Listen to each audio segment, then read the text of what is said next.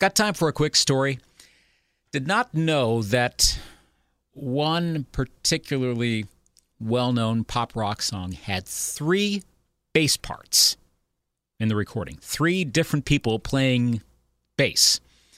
I discovered that in March of 2018 when I interviewed a bass guitarist. Jeff Pilson plays bass in Foreigner, has since the 2000s.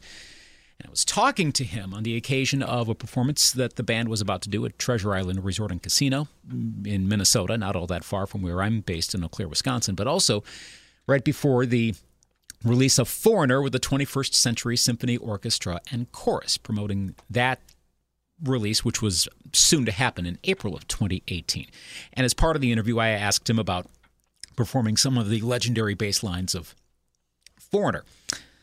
And I got on the topic of urgent, and you'll hear who all is playing in that song, which I had I did not realize. You, if you're listening to this podcast, you know the music of Foreigner, you know Urgent, and might be a little surprised about who's all part of that original recording, which he has had to learn to play on his own. Can't have three people playing bass at once. It's it's him live on stage. It's a good interview with Jeff Pilson of Foreigner. This is from March of 2018, and it is the second of three parts of our Foreigner series on the Got Time for a Quick Story podcast. Hello, we're talking with Jeff Pilson today, bassist for Foreigner. Got a whole lot of stuff coming up here, in fact. For example, on April 8th, Treasure Island Resort and Casino. They're going to be performing not that far away from here, just a little west in Minnesota. And then April 27th, Foreigner with the 21st Century Symphony Orchestra and Chorus that's coming out. You guys have the, your spring tour, the kind of orchestral themed tour kicking off tonight. Correct me if I'm wrong, in St. Augustine? That is, that is correct. We're in St. Augustine, Florida, and tonight is the first night, yes. Okay, so describe for us uh, how is this tour? I mean, it, it, a little self-explanatory from the start, but how it will differ from the I, uh, quote unquote average foreigner tour, for lack of a better term. well, uh, it's really for us. It's been so wonderful and very, very exciting because uh, uh, with Dave Eggar, it's actually not the 21st Century Orchestra that is appearing with us tonight. It's the Dave Eggar Orchestra that's appearing with us, and um, we're uh, it's just a great show. We, um, you know, we've taken these songs, and you know, the amazing thing is we still manage to make them rock. So we have an orchestra up, a full orchestra up there, wonderful sound, and yet at the same time we're still rocking. There are there are uh, some acoustic portions of the show, and there's some interesting interludes and whatnot. I mean, it's it's a very very exciting journey of this show, but um, but like I said, we managed to keep make it still rock. So it's a uh, it's just a fantastically exciting show, and I, I, I, can't wait. I'm really excited. Now, how, if at all, did working with the symphony and the choir last May in Lucerne, did, did with obviously arrangements for the songs were changed, of course, to accommodate an, or, an orchestra and a chorus. Sure. But was there any way that they affected how? you approach the songs going down the road that you went, well, hmm, now that we tried this, let's try performing the song this way in the wake of that performance? Well, not without the orchestra, um, but it certainly gave us a taste to want to do more orchestral stuff, which we are doing. And not only do we have the record of the twenty, you know, of us with the 21st Century Orchestra coming out in April, um, but you know, it's it's made us want to do these shows. So, so like I say, tonight's the first one, but we have a bunch coming up.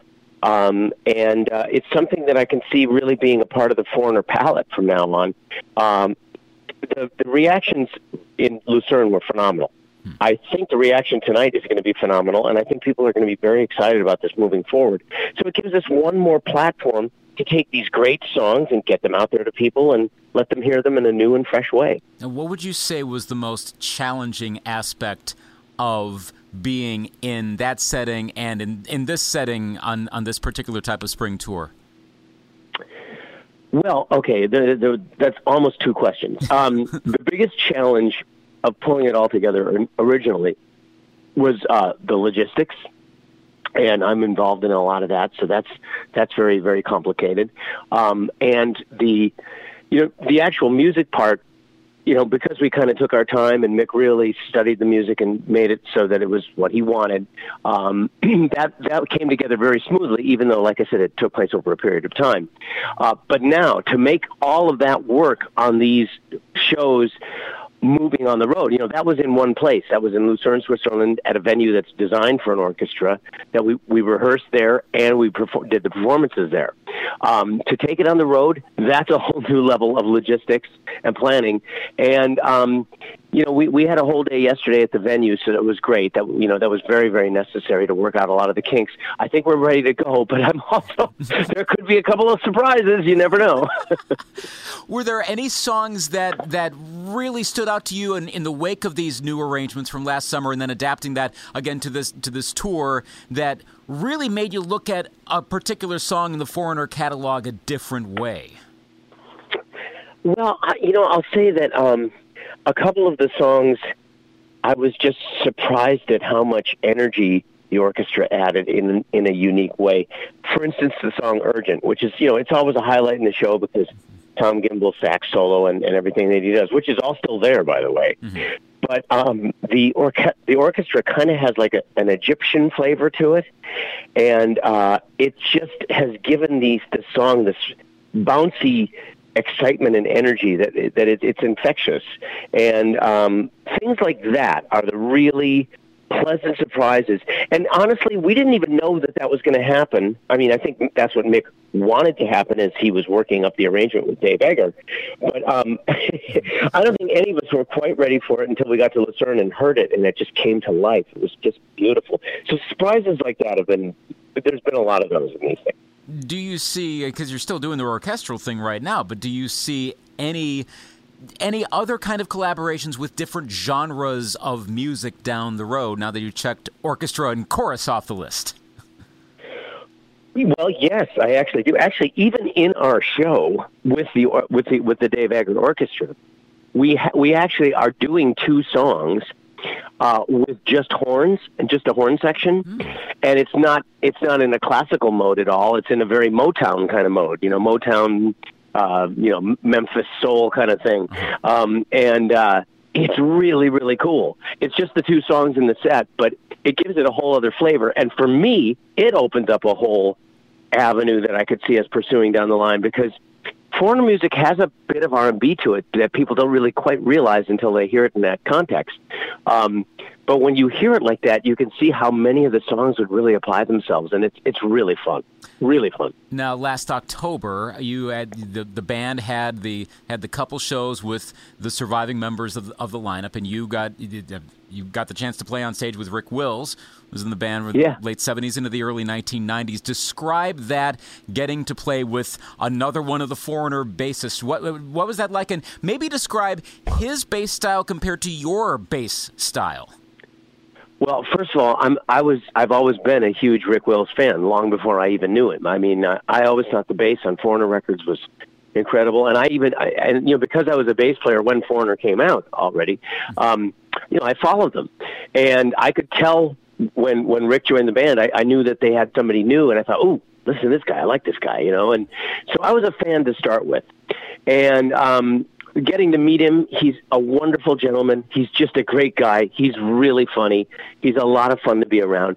We get along, you know, like a house on fire. Um, so it's been wonderful. Um, on the playing side, he's he. I mean, I still just adore his playing, and it's wonderful. We sort of have opposite sounds, really. Mm-hmm. His sound is very round, and he plays with his fingers.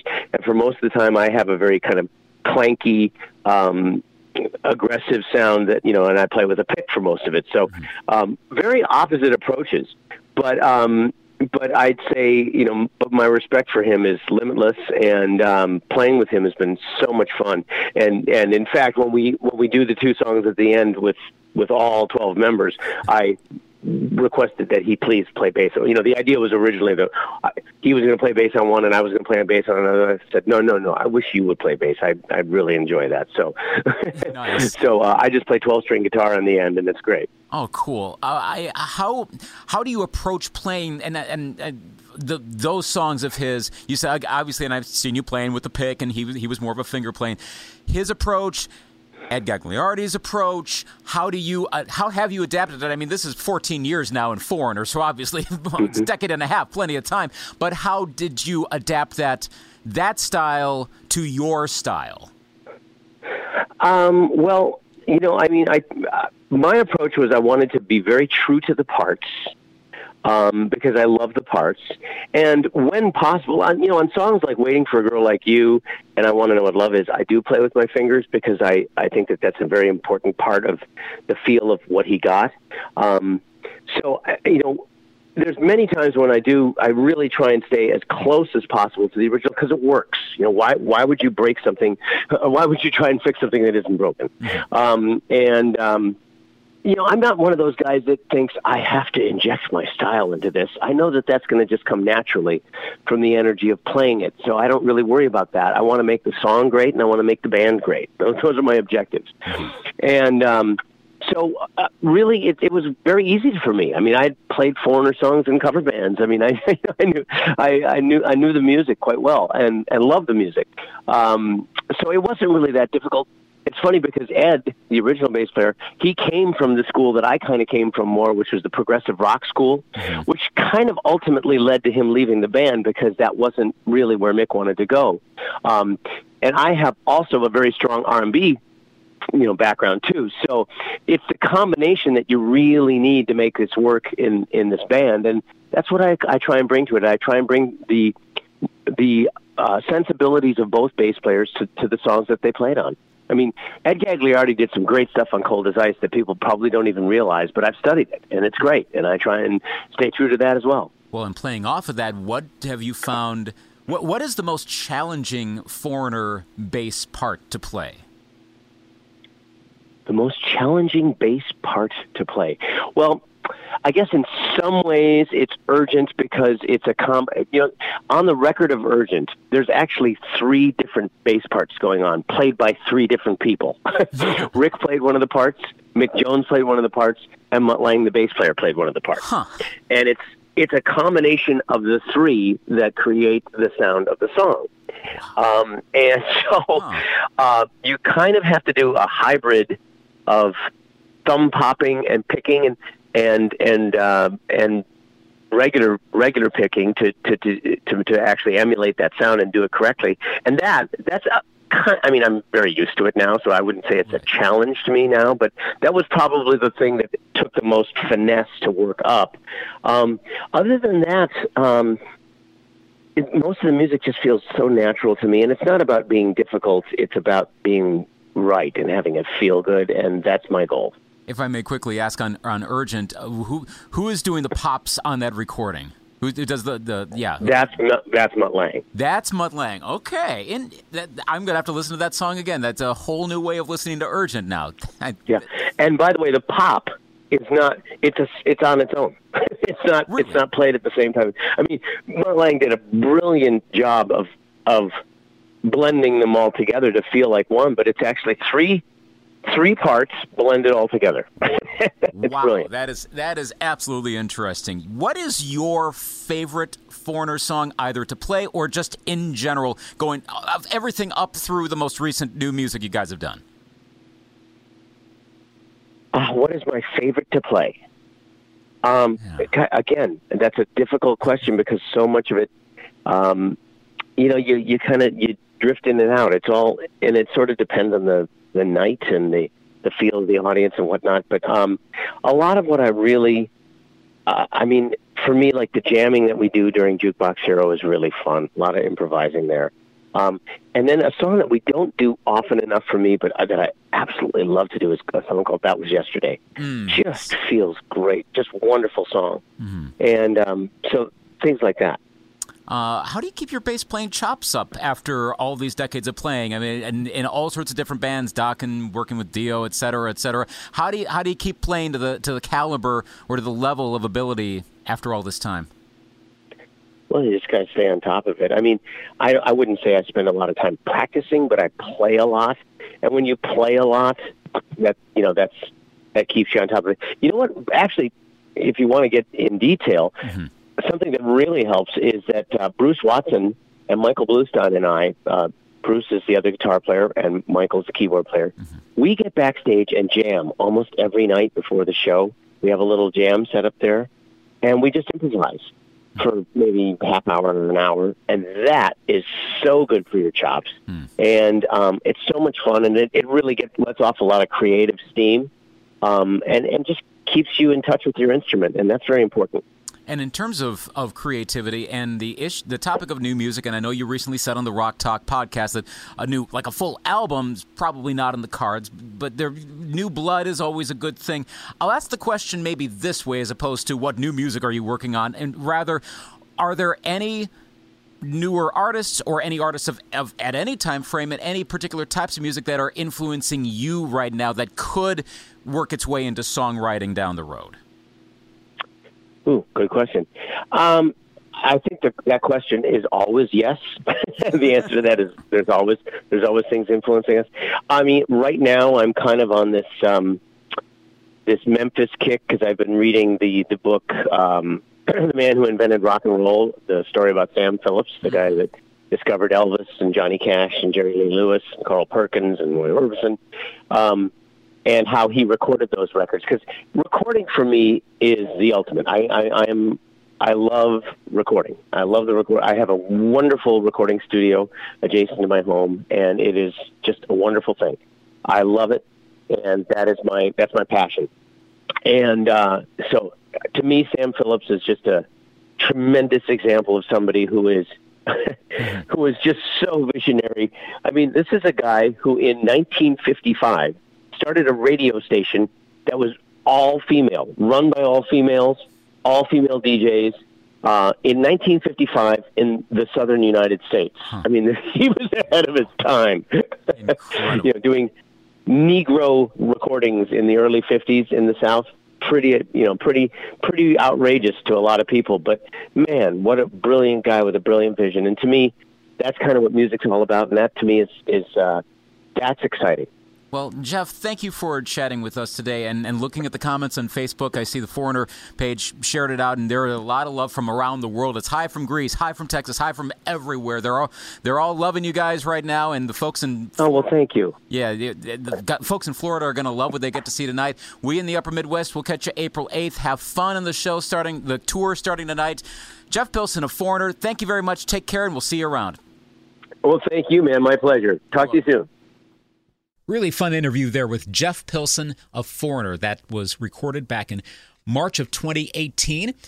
Again, you can listen to Foreigner with the 21st Century Symphony Orchestra and Chorus that came out in April of 2018. You can learn more about Foreigner by going to their website, which is foreigneronline.com. Foreigneronline.com. They are well engaged on social media as well.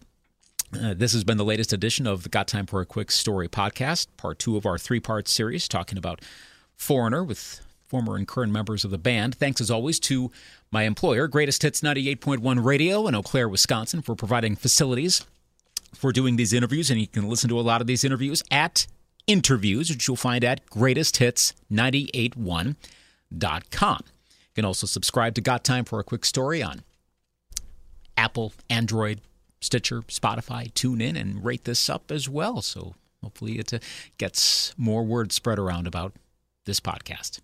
Got time for a quick story? I'm Luke Anthony.